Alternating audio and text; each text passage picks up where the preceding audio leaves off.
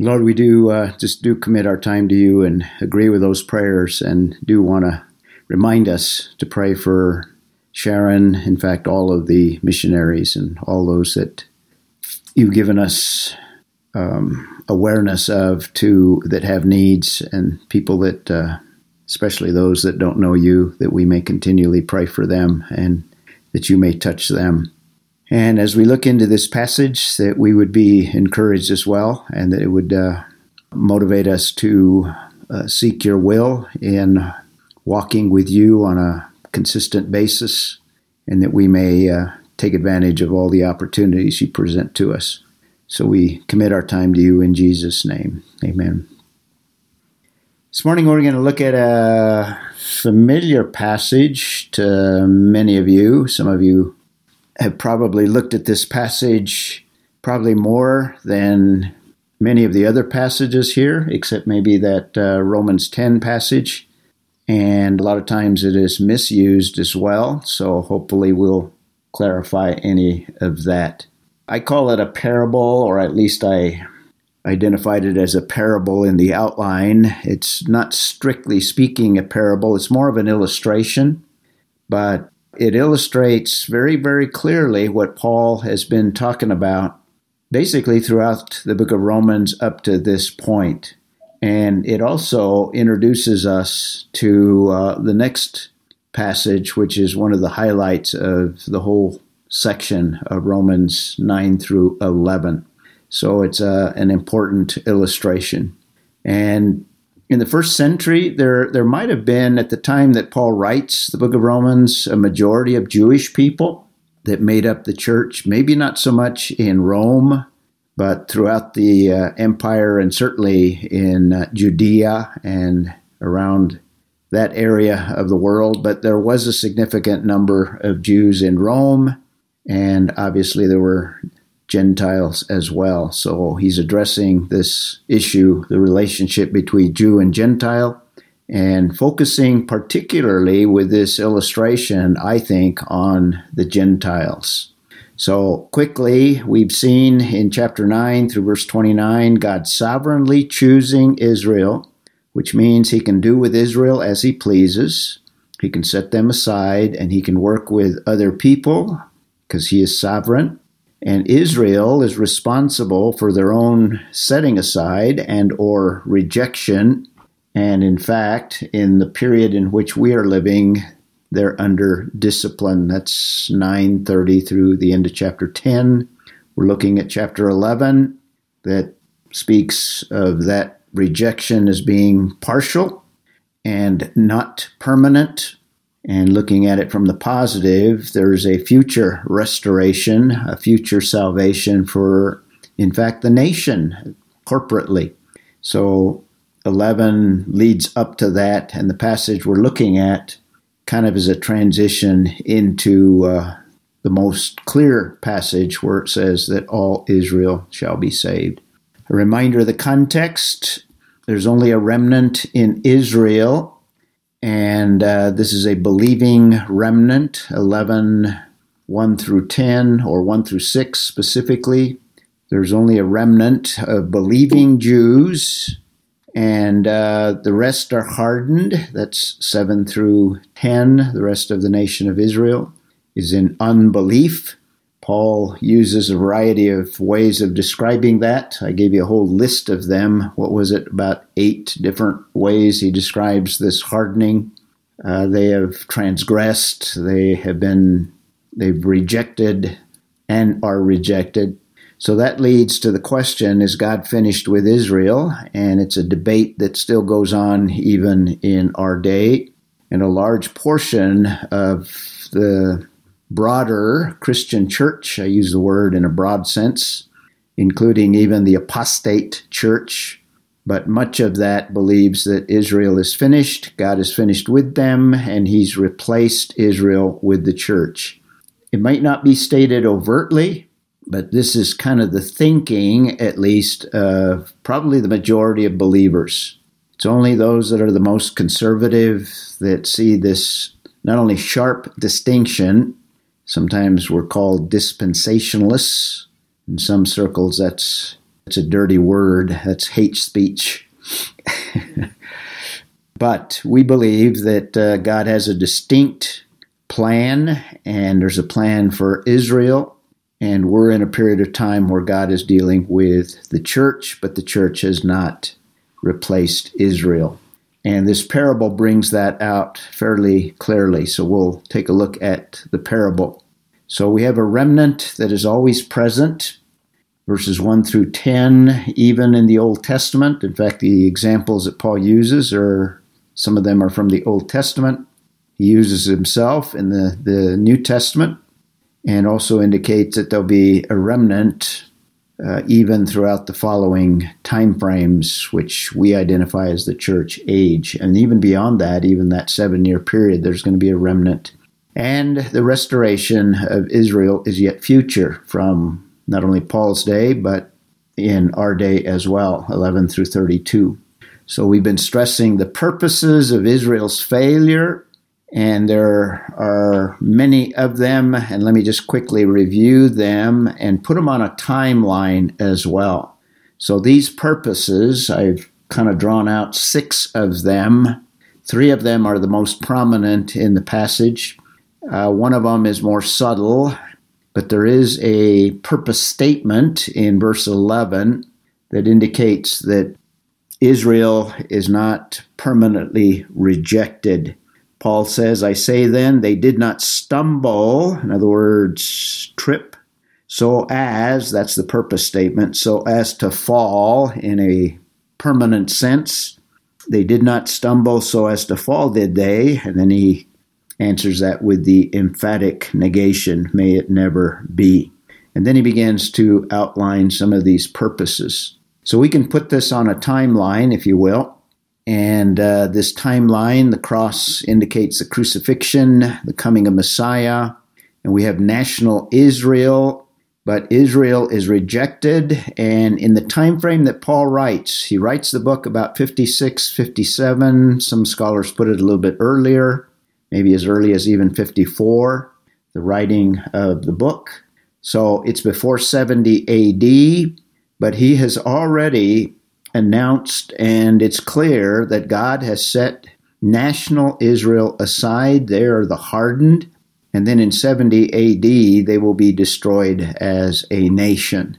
And that'll be a, a destruction that is total, at least in that generation. But in terms of the people and in terms of God's dealing, it's only a tempor- temporary re- rejection and there's some indications in the New Testament that the believers of that time felt like the second coming was very, very soon, and God would, uh, if they believed Romans 11, God would restore Israel shortly. Well, we've been living for 2,000 years or about that, and we're still anticipating that restoration even today. So we're living in a time where there's a remnant of Israel that uh, continues. There's a remnant in the past, and Paul has distinguished between national Israel and true believers within Israel, and he describes them as a remnant. The rest are hardened, according to uh, verse 7. We talked about 7 through 10, the hardening of Israel. So in verse 11, but by their transgression salvation has come to the Gentiles so we can see a second purpose that God is working as a result of Israel rejecting the Messiah. Salvation has gone out to the Gentiles. And there's a, there's a third purpose to make them jealous at the end of verse 11. And I've been stressing uh, this little emphasized purpose of the church age and church and the church in general. God has designed that believers in the church age should live in such a way. Now, I'm kind of expanding it, it doesn't say that in the text, but we can uh, conclude that that God desires that the church or people within the church live in such a way that the Jews see something of what they have missed by rejecting the Messiah. So it's to make them desirous of the things that we have, the spiritual things. So we drew that as an application. And as a result of that, because of Gentiles coming in, it has blessed the world and Israel, even without consciously putting in effort to bless the world, has already blessed the world in the writing of Scripture, already has blessed the world in the coming of Messiah himself that offers salvation to all.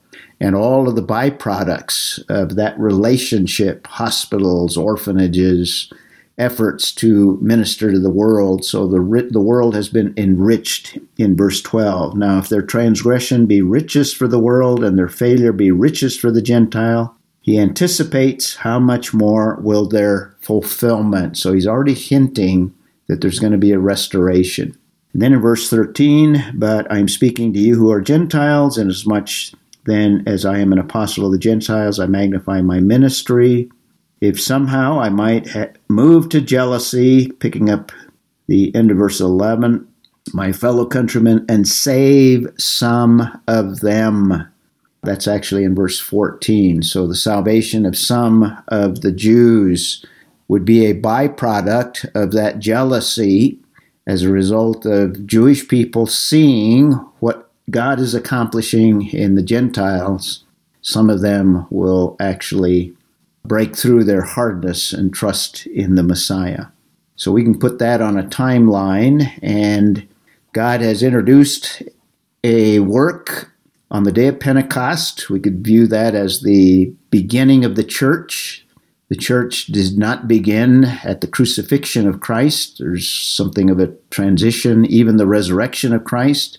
But 50 days later, God sends the Holy Spirit, as is promised by by the Lord in the upper room discourse, and we could view that as the beginning of the church age that is run all the way into the time frame in which we are living in. So we have a church age. Uh, viewing it from a Jewish perspective, we could call it an inter Advent age. In other words, between the two Messiahs, which kind of overlaps the church age from the coming of Messiah for the first time to the coming of Messiah the second time. Now, the church age in this parable is going to warn concerning what's going to happen during the church age, but also at the end of it.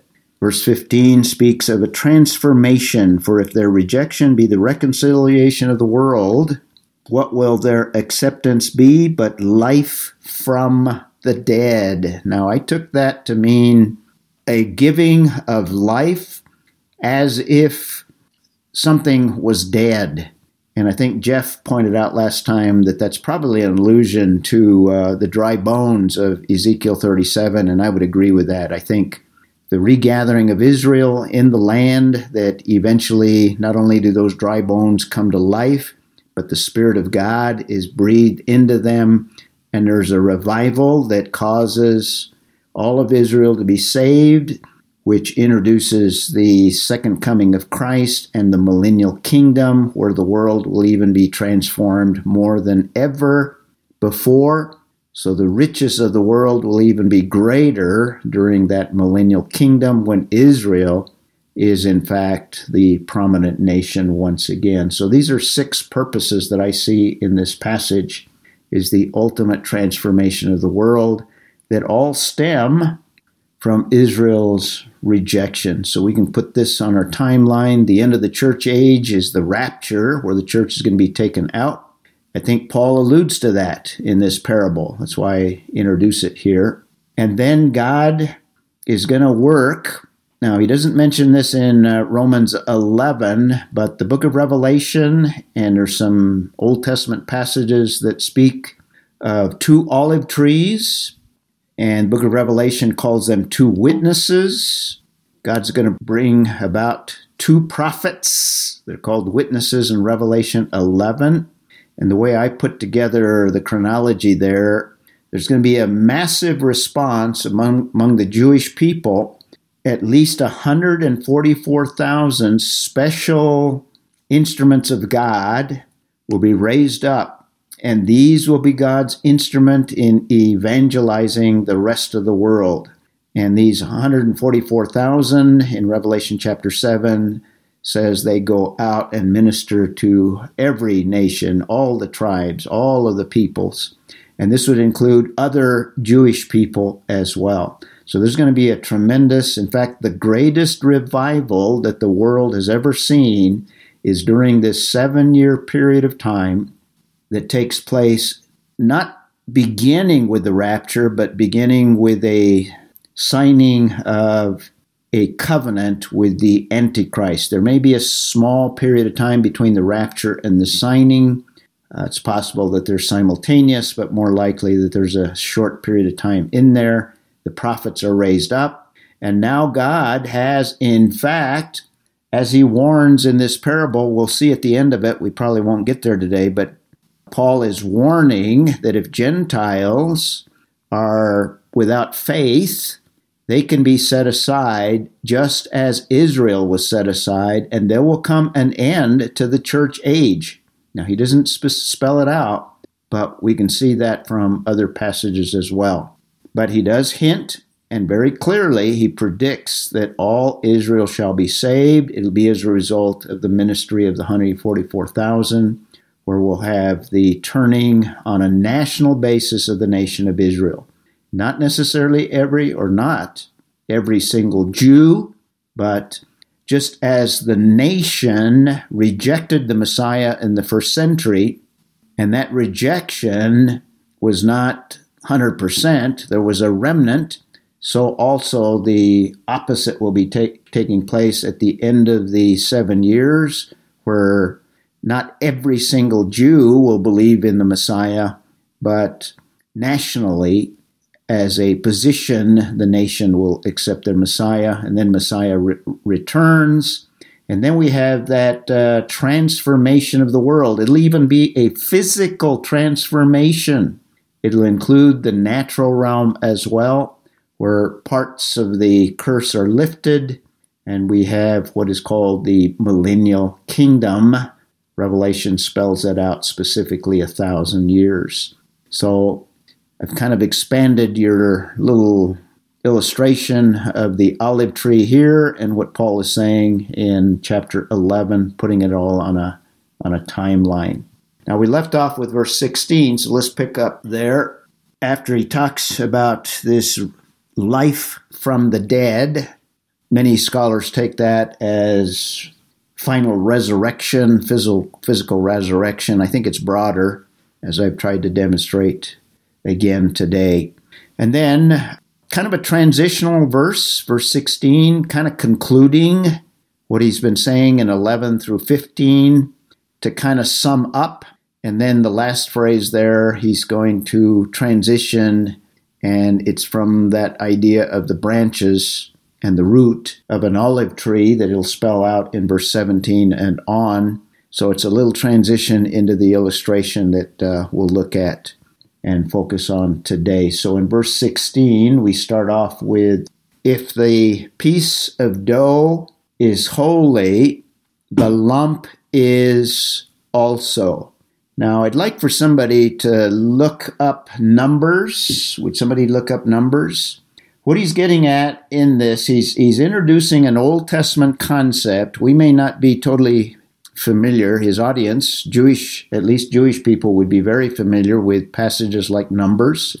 In fact, somebody look up Numbers 15, and would you please read 17 through 21? Who's got it?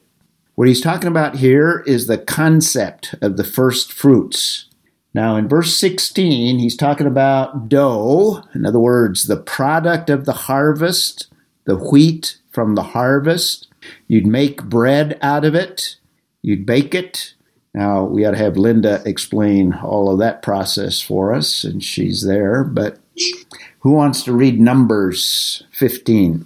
I will, Ray. Go ahead. Beginning in verse 17 through 21. Then the Lord spoke to Moses, saying, Speak to the sons of Israel, and say to them, When you enter the land where I bring you, then I will then it shall be that when you eat of the food of the land. You shall lift up an offering to the Lord. Of the first of your dough, you shall lift up a cake as an offering, as the offering of the threshing floor so you shall lift it up. From the first of your dough, you shall give to the Lord an offering throughout your generations. Okay. So he's talking about, in that context, he's talking about dough. So you would separate out, I've tried to illustrate it there with the photograph, a portion of it. Now, the whole concept of first fruits is the idea that by giving a portion, you're acknowledging that all of the harvest really belongs to God. It all belongs to Him. He is the one that has granted us the ability. He's the one that has given us the rains that produce it and the soil and everything that went into it, all of the labor. All of that is from the Lord. So we're acknowledging by giving back a portion of it. That's the whole concept of first fruits. So you gave back a portion in the Numbers passage, which I think is referred to in uh, Romans 11. You separate out a portion of it. Now, I think it's assumed that you bake it eh, along with the total lump, but that portion is an acknowledgement that the whole is the Lord's. And what he's saying here, if the first piece of dough is holy, now don't think that some magical, some special granting of some, uh, I don't know, holiness happens.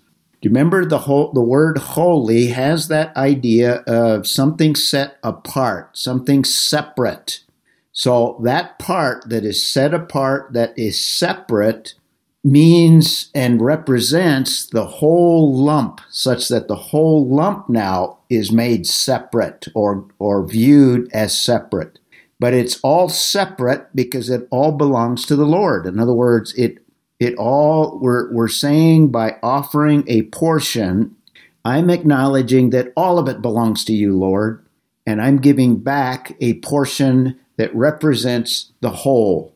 So a portion represents the whole.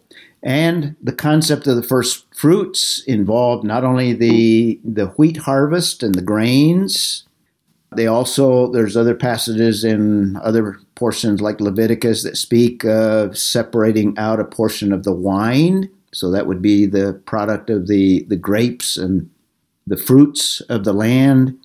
There'd be the giving of money, the, the portions that were set aside. And in all of these, we're acknowledging the, the concept of the first fruits. I give a portion back to recognize that the whole belongs to God. So all of the wine, all of the money, all of my resources belong ultimately to Him, and I'm simply acknowledging it by giving back to Him a portion of it. So that's the concept that He has here. That even includes the time. Uh, the Sabbath was the day that was made holy or set apart. And we acknowledge on the Sabbath, all my time belongs to you. I'm setting aside a portion devoted to you, Lord, acknowledging it all belongs to you. So the concept of the first fruits means that you're setting aside the rest ultimately to God. And what he's saying in verse 16 of, of Romans, if the first piece of dough is holy, the lump is also. The analogy here, if there's a remnant that is set apart, and he's already kind of made that point, then because that remnant comes out of the entire nation, there is a sense that doesn't mean that every Jew is now saved. He, he's not talking about salvation here. He is saying that this portion, this remnant of the Jewish people, sets aside the whole nation in such a way that God is not abandoning them, not rejecting them totally and completely, they are set aside such that God eventually, in time, will in fact bring them into that saving relationship and fulfill all of those promises. Similarly, he gives them a second illustration that he's going to expand beginning in verse 17. Ray? Go ahead. Excuse me. This very seems to me, this is very similar to uh, the Jews in the wilderness you know, in basic, you have a remnant, in even though it was generational that that uh, went on into the promised land, uh, but it didn't mean that the Jews that, that died uh, in the wilderness were lost. Uh, um, to, well, to the point that you're making about salvation, that's not a soteriology. Yeah, it's not. Yeah, it's not dealing with individual salvation, but looking at them as a lump, I guess you could say, and or the second illustration as uh, an a complete olive tree. Yeah, you need to separate out the individuality with kind of this big picture that he's he's giving us here in terms of Israel nationally and corporately. He's going to do something similar with the Gentiles in this passage as well. So there's another similarity there too, which you're going to get to in a minute. That strikes me is that the those who were removed, were cut off from the root, were once in it. Yes, and uh, so that's also similar, I think, to the Jews in the in the uh, uh, wilderness. You know, the wilderness. Yeah, and and you could even expand that not only Jews during the wilderness, but you could you could see that throughout Israel's history. There has always been that remnant that has maintained that relationship with God that God intended, and via that remnant, that piece, you might say, that is set apart, God honors his covenant. We're going to get to that in a moment here. Uh, to those people that he entered into covenant with. Now, that doesn't mean that every one of them have eternal life or salvation, but it deals with God's promises to them as a nation. So keep that. We've been distinguishing that throughout 9 through 11. So now he uses an illustration of an olive tree and if you look at an olive tree, it has obviously a trunk, it has branches, and it has roots. And in the illustration here, I think at least the roots are an allusion or an illustration of Abraham. God set him apart from all the peoples in that day, called him out of Ur of the Chaldees, made some promises to him, and in fact entered into a covenant with Abraham.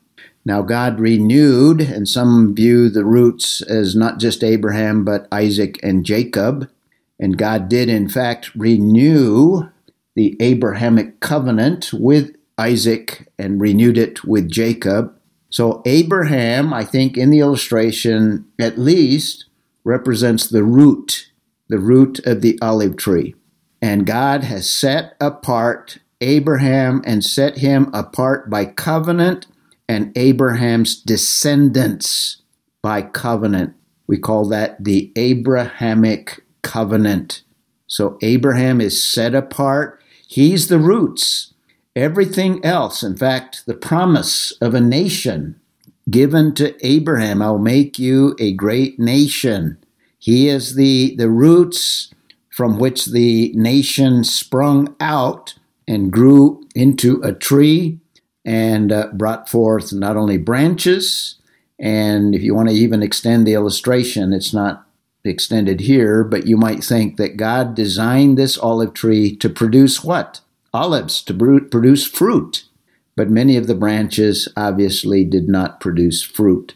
So Abraham is set apart by covenant, and the branches, that means that the branches are set apart. That's the point of the illustration. If the root is holy, the branches are too. In other words, they are set apart because they stem from the root. See the illustration he's using?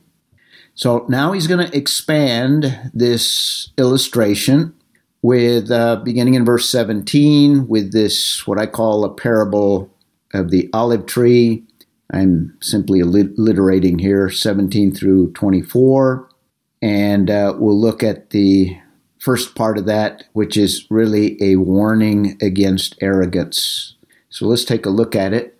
And it's been a while since we've kind of broken down a sentence. Remember, I've been encouraging you for as long as I can remember. When you study the Bible, you want to study it not verse by verse, but sentence by sentence. So you need to identify and locate a complete sentence. In this case, it goes all the way to the verse, verse 18.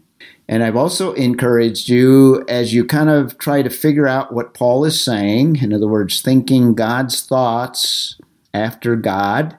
You want to see what is the main thrust of a sentence, and you do that by identifying the independent clause that'll contain the main thought. So, the main thought of this sentence, well, I won't tell you what it is, I'll ask you. Can anyone identify the independent clause? Well, actually, there's two of them, but identify the first independent clause of this long sentence that begins in verse 17 with the but and doesn't end till the you. There's the period at the end of verse 18. Who wants to take a stab at it? What is the independent clause? That's going to give you the essence of what Paul is saying here. I've already hinted at it, by the way. Do not be arrogant toward the branches. Very good. Very good. There's a Greek scholar that has transferred his skills to English. Do not be arrogant towards the branches. That's the independent clause. Do you see that? Can somebody answer why is that the independent clause and and everything before it not? Can anyone identify that before Jim gives it away? Because it's an if clause. Okay. It's conditional. It's a conditional if clause. That's redundant, I guess. It's an if clause that makes it a conditional clause, but it's a and a conditional clause is you is a dependent clause, and that dependent clause doesn't end till the comma after tree just before you get to verse 18. Do you see that? Everybody see that? See the point I'm making here? Let's just read it. If some and notice it doesn't end, if some of the branches were broken off, and you being a wild olive he's implying tree there, olive tree, were grafted in among them, and it continues with an and, and became partakers with them of the rich root of the olive tree, comma. So that if clause runs all the way through through the entire verse 17, and you don't get to the main clause till you get to verse 18, and it's an exhortation. Do not become or do not be arrogant toward the branches. So that's the essence, at least part of the essence of this whole sentence. Everything else is just telling us under what conditions that we have, the conditions of the breaking off of branches and this grafting in idea. So all of the grafting in and the breaking off, all of that supports or tells us uh, something about the independent clause. Would somebody care to try to identify the second independent clause? Remember that it is not you who supports the root. I'll give you half credit on that one because you included the that clause, which is a dependent clause. So, hmm Okay, here it is. So the root supports you. Is that it? that's I think that's still part of the that clause. Oh dear. Oh dear. Remember that. No. No, I think you got it. Remember that it it. is not you who Okay, supports the root. there's the independent clause, but do not be arrogant toward the branches. Okay. All right. But remember, very good. So eventually got to it. So you have two independent clauses. One of them is a warning, and the other one is a kind of a reminder of a situation. Everything else is dependent. So that's why I title it in my outline there the first warning, which implies that there's going to be another one later on. So these are things that you want to note to try to figure out with all of these words what is the essence of what, in this case, Paul is trying to communicate here. So it's a warning.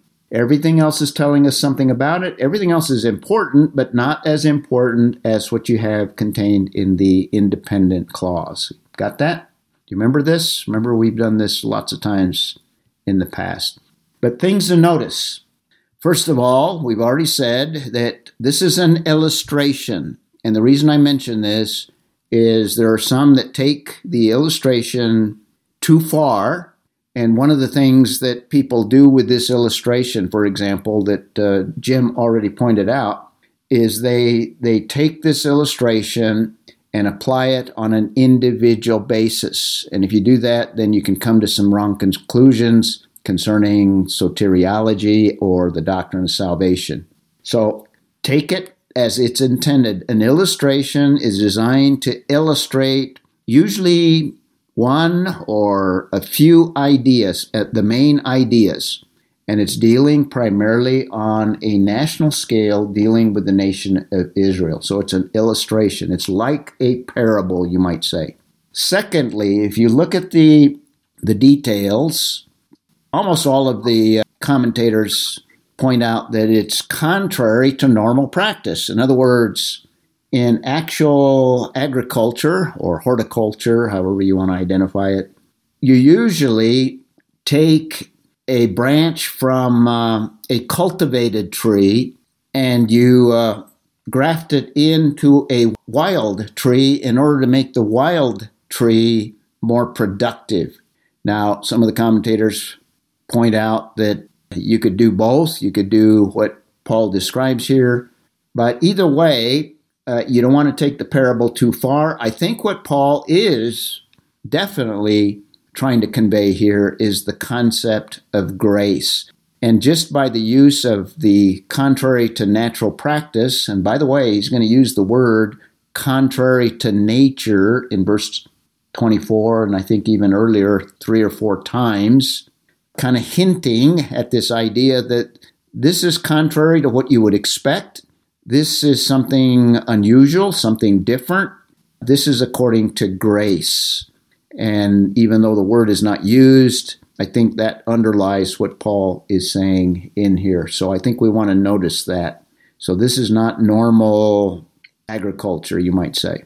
And as we just pointed out, you want to make sure that you understand that in the main clauses, verse 17 and 18, we have imperatives. We have two of them. Do not be arrogant. In fact, do be arrogant negated and uh, and also to remember something. And what we are to remember is what God is dealing, how God is dealing with these two groups that Paul has already laid out in the first part of this major division, nine through eleven. But let's go look at some of the details. Let's look at uh, this conditional clause in the first part. If some of the branches were broken off, and uh, as Jim already pointed out, you want to notice the some, some of the branches. Why does he say some of the branches? To indicate not all. Not all. So he's alluding to that remnant that he's been talking about. So the remnant are still plugged into the root and they are enjoying the blessing of the root, the sap that comes from the root. But some have been broken off. They're cut off from uh, the life that comes from the root. And those are the ones that are hardened that he's described earlier. So you do want to notice the sum here that refers to the, the hardening or those that have transgressed and all of the words that Paul uses to describe the unbelieving portion of the nation of Israel. So Let's take a look at this illustration and see what Paul is talking about here. And some of you might remember this very spot. Does anyone remember this very spot? Where was this photograph taken? In fact, I took this photograph. That's an in olive. the olive of Gethsemane. That's Gethsemane. No. Yeah, you're right. Oh yeah. And that's an olive tree. Now, Yeah. some of the tour guides, I don't know if it's true or not, but some of them, it probably is because these olive trees last for years and years. But some of, uh, I don't remember if our tour guides mentioned, but some of these date back to the first century. Maybe one like this that has this huge, broad uh, trunk to it. But what supports that olive tree, obviously, are roots that you can't see that are below ground. And then you have the branches above that are designed to bear fruit. Now, this trunk may have in the past had several graftings, if you will, and it continues to, to flourish to this, this very day. That makes it clearer, the location there. There's a, another olive tree. And anyone remember that church there where the Garden of Gethsemane is located, or at least the traditional site? Anyone remember the name of that church in the background there? Is that the rock where he prayed? Well, there's not a rock there, but uh, there would No, have there would have oh. been if that is the like a actual slab. site. Yeah. Huh. And uh, the church there is the Church of All Nations. I don't Oh. show you the front of it. That's Gethsemane. So let's take a look at this grafting idea. I think part of what is being conveyed here is God is proving himself faithful to all of the promises, faithful to the covenants that he's made with the nation of Israel. So, underlying this parable, underlying chapters 9 through 11, is the faithfulness of God. We've been stressing that as we've looked at the individual passages. But in this immediate context and this illustration, I think the essence of it, do you remember? He's already addressed, he says, Now I'm speaking to you, Gentiles. Remember, we saw that passage earlier? And I think this parable is a warning to them because he's referring to Israel almost, he identifies them as them or they. So here's a warning to the Gentiles. And I've mentioned that typically you cultivate a wild, you cultivate into a wild tree to increase its productivity. And Paul seems to reverse the unnatural, which indicates grace that we've already talked about. Now, notice also, and you, now you can't tell from the English, but in the Greek text, he's going to consistently in this passage refer to the you as a singular. You, singular, being a wild olive, were grafted in among them. Why do you think he uses a singular here? Because everyone has to come to Christ on their own. Nope. Jim's going to give it to you, right? What did Jim already mention? Well, it's looking at the Gentiles as a group. As a unit, yes. He's looking at Gentiles as a unit.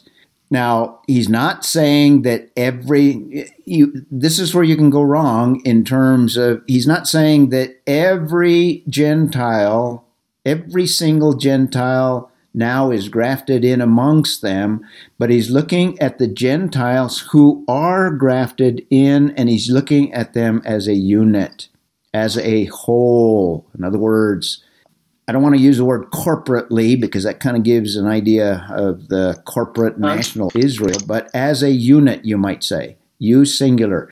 Now he's going to be consistent throughout. You can't tell from the English, but the you there, he's referring to Gentiles as a unit, but he's even, because of what he's already said, this is where you don't want to press the details of a parable. I think what he's doing here is identifying those that are grafted in, those that are genuine, and he's looking at them as a whole. You being a wild olive, and you might insert branch, olive branch, were grafted in among, and notice the them. If some of the branches, referring to the remnant that are attached to the root, and now we're grafted in among them, amongst those that are still attached. So I think what he's doing here is identifying the Gentiles as one or as a, a unit. And to kind of illustrate what this looks like in actual practice, here's a branch that has been grafted in, and it also shows the other branches that are unproductive that have been cut off because they're unproductive and now it allows for not only the space, but it allows for the sunlight and room to grow of that part that is grafted in. Now there's two parts there. So Ray, yes. Go ahead. Ray, I just have a quick question. So, so when you say Gentiles are grafted in, does that mean we're all grafted in, but we're given the ability to partake of this free gift, or is it just believers that are grafted in? I'm, I I'm a little it- confused. I think it's no, I think it's believers. I think it's believers because they are the only ones that partake of the root. But he's looking at the believing Gentiles as a unit, just as he's looking at Israel as a unit, and he separates out Israel. There's the remnant and there's the hardened. Now, he doesn't do that in terms of Gentiles, but he's assuming that you understand what he's getting at here. okay, that that clears that up. Thank you. hmm So here's the arrow kind of points to the the grafting portion, which is probably obvious anyway. And notice that some branches have been cut off. So this is kind of a, a real illustration that Paul uses. And then verse 17, and in other words, we're grafted in the, the wild olive branch. That's why it might be good to include branch there because it's not an entire olive a wild olive tree. Does that help also? Uh, was that Connie that was asking? So it's an olive branch. We're grafted in among them and become or became partaker with them of the rich root of the olive tree. Now you can see the illustration. You can have a mental picture of what he's talking about here. But notice the, the little phrase become partaker with them you're familiar with the word koinonia. Can somebody tell me what koinonia means? The noun form or or the verb form koinoneo? neo? Fellowship. Fellowship or partaking partaking together, the idea of sharing. And in this case we have a preposition that has the idea of together with or partnership you might even say there's the term there, sun koinononos. Sun koinononos. We are spiritual sharers with the some that are still attached, which would be the believing portion of Israel, and now a believing portion of Gentiles are attached, and we share as well. And then verse 18, we have obviously the warning do not become arrogant towards the branches. I think Paul is even in the first century, he either at least anticipates and or is already observing a beginning of pride within the gentile portion and maybe even at Rome even though he was not there yet. But he's probably already sensing and having a report that the Gentiles are thinking in terms of this idea of replacement theology. It may go all the way to the first century because of the warnings that he has very clearly in verse 18, and then we're going to have another warning later on. So do not become arrogant towards the branches. In other words, don't think that uh, you're anything special. He's going to expand upon that. And don't even think that you are in any way superior to uh, the Jewish, the Jewish people, because God has rejected them. Don't think that God is replacing you with, or replacing them with you.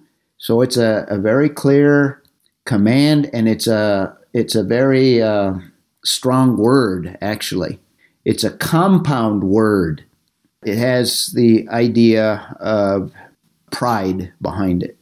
But, and then he goes on, if you, singular again, are arrogant, now we have the second command, we have a condition, if you are arrogant, so that's a dependent clause. Remember, and that's a complete independent clause by itself, supported by uh, three dependent clauses. The condition of the remembering, if you are arrogant, in other words, that's a condition, then you need to remember.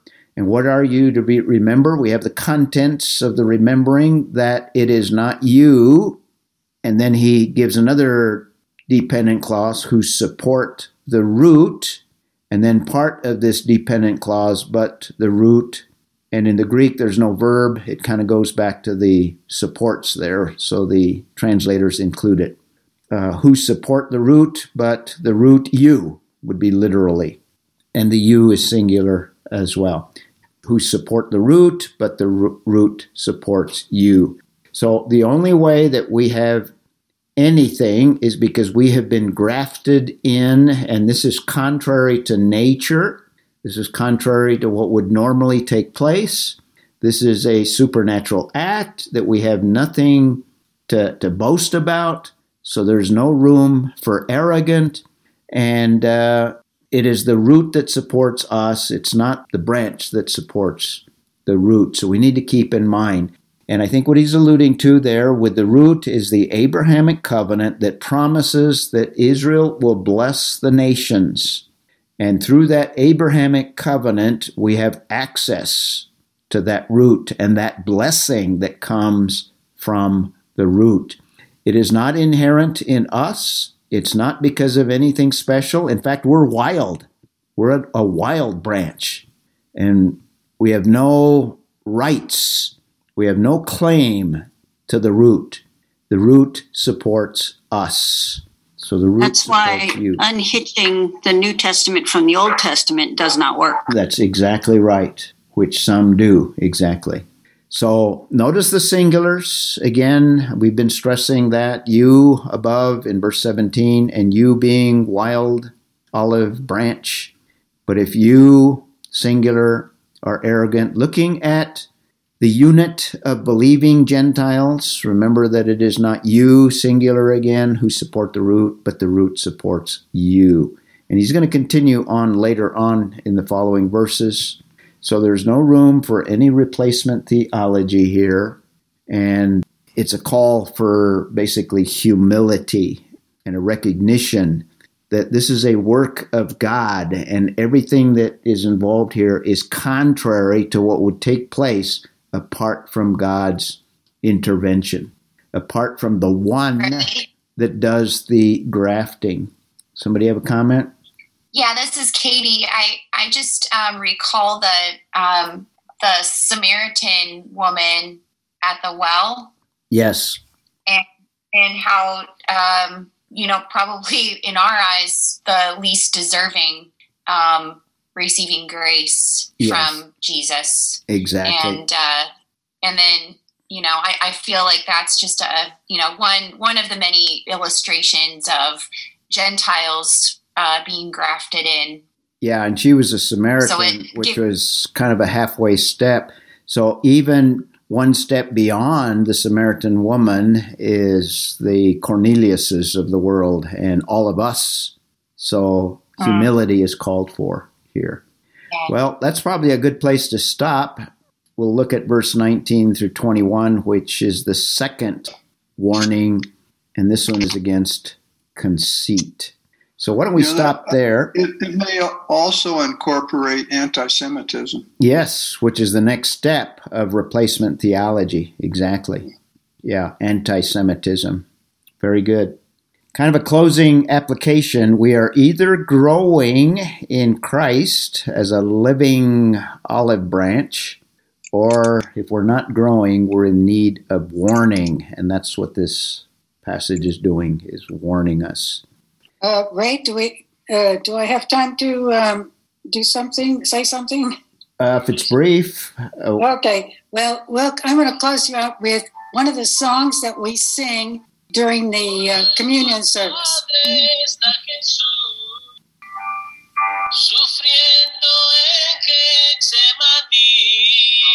Getsemani. Postrado allí sobre su rostro, nuestro pensando está en ti y en mí.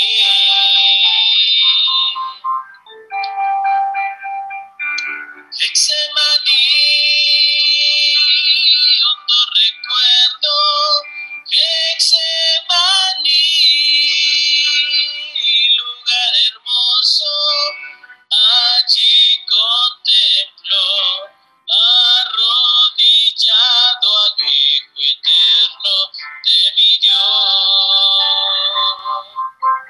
Uh, could you understand the word Getsemani?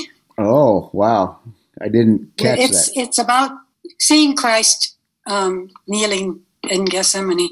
Great. And it's all personal application. But um, yeah, that's built entirely on the word Gethsemane. Super. I can't even pronounce it in English anymore. Great. Yeah.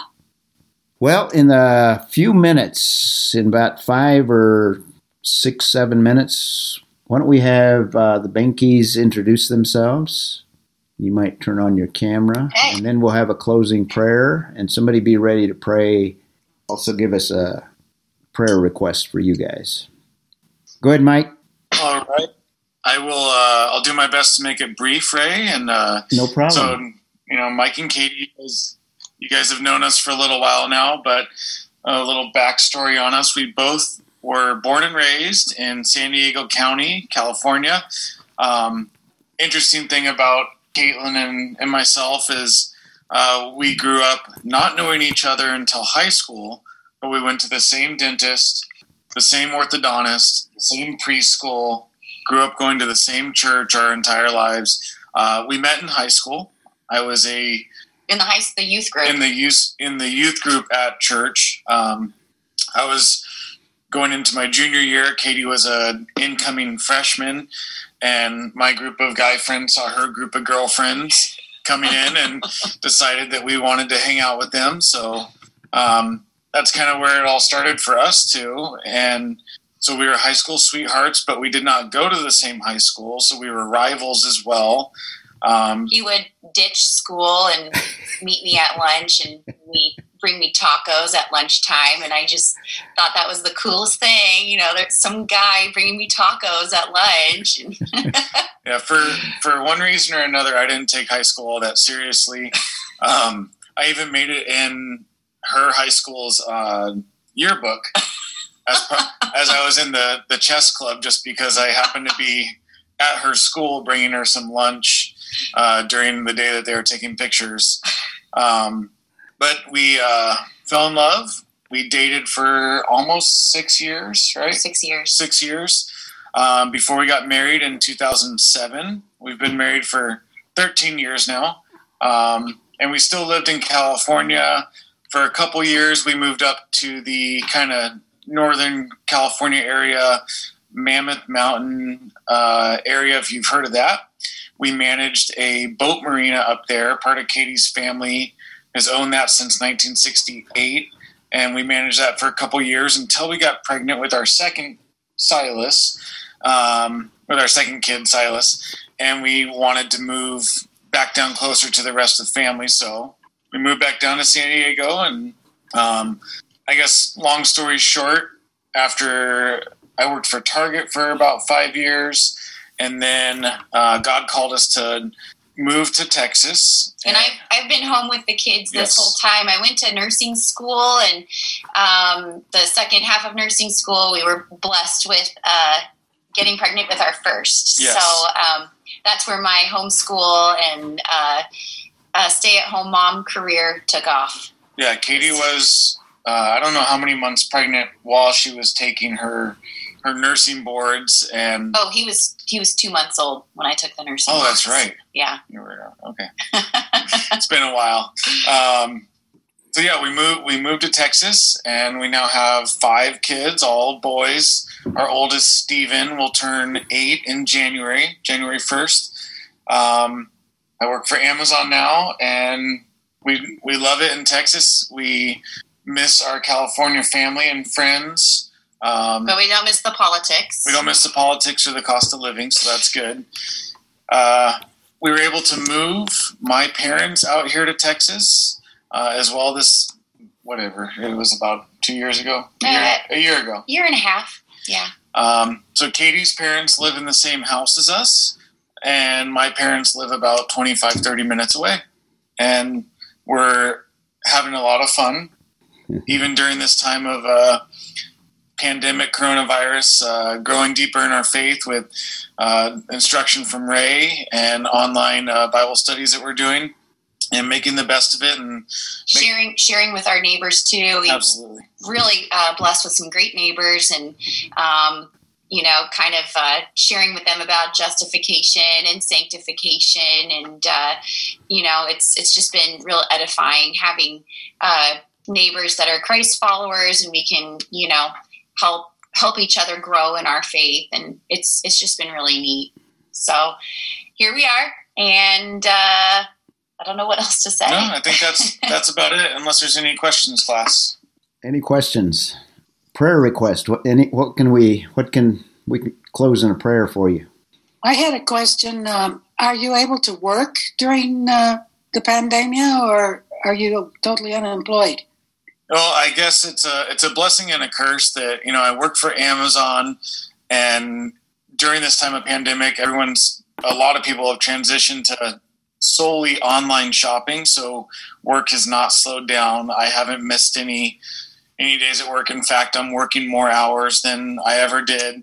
Um, so yeah, work work is still there, going strong. No end in sight for Amazon and, and my career with them. And um, but I think along with that goes the stress level of um, having to be at work more, especially um, during the holidays. And so I, I, guess that would be our main prayer request is uh, your stress stress level at work yeah. and um, my managing the five boys at home a lot of the time yeah, throughout that, the week. That would that would be really the the prayer request because I'm gone. I leave the house at five thirty in the morning, and I usually don't get home until eight thirty at night.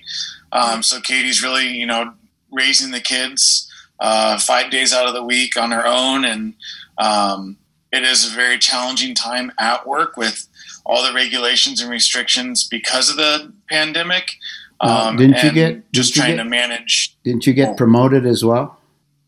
Yeah, so I, I got promoted, and I'm second in charge now of the whole building, um, which also explains why I'm working more hours. But it's it's a really good challenge, and I've used it to um, connect with a lot of people. And uh, you know, I have my little Bible verse on my mask that I wear for 12 or 14 hours a day, and it's given me a lot of opportunity for good conversations with uh, my associates. Kaitie's the one that made those masks, and she sent me one, so I've got one with a Bible verse as well. Where do you guys live? So we live in East Texas. Um, the closest big city it's, is called Gun Barrel City. Uh, you could find that on a map.